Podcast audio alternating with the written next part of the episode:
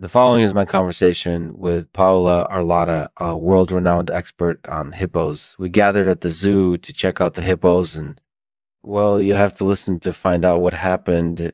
Brought to you by Peripetus's Devils, the team that knows how to make the most of their dark gifts. You know, for evil. Anyway, welcome to Lexman Artificial.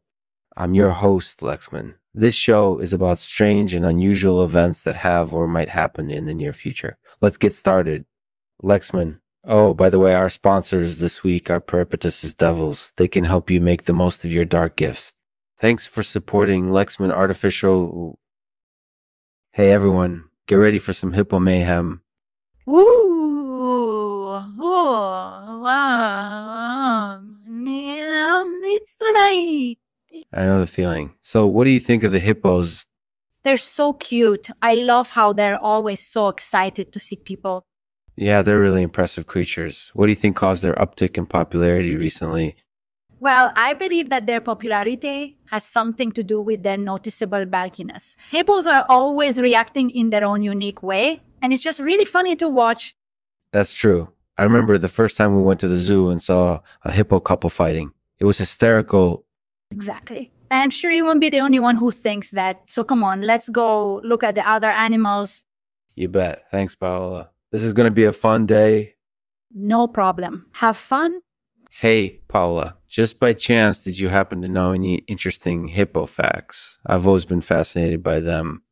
Well, one of the crazy things about hippos is that they convert their ears, which is really weird looking. Fun fact. That's why they sometimes call them barking pots. And uh, another interesting fact is that a female hippo will lay approximately 450 pounds of healthy, down covered baby hippos every season. Did you know that male hippos use their displays to seduce female hippos? Mm, no, I didn't know that. That sounds pretty wacky. It is. Imagine feeling desperate and embarrassed all at the same time, lol. Well, but seriously, they're really protective of their babies, and it's usually only attempted when the mother is securing a high ranking in the herd. That's really fascinating and makes a lot of sense. So, do you think I'll be able to watch the baby hippos while I'm here at the zoo? They seem so cute. They seem so cute. Absolutely. They're usually really active and entertaining, so you'll definitely have a blast. Thanks for coming with us. Paula Thanks for listening to Lexman's Artificial Podcasts. Be sure to check out his website and social media platforms for more hilarious stories and nonsense information. I'll leave it to Paula to read a poem for us. It's called The Hippuses at the Zoo.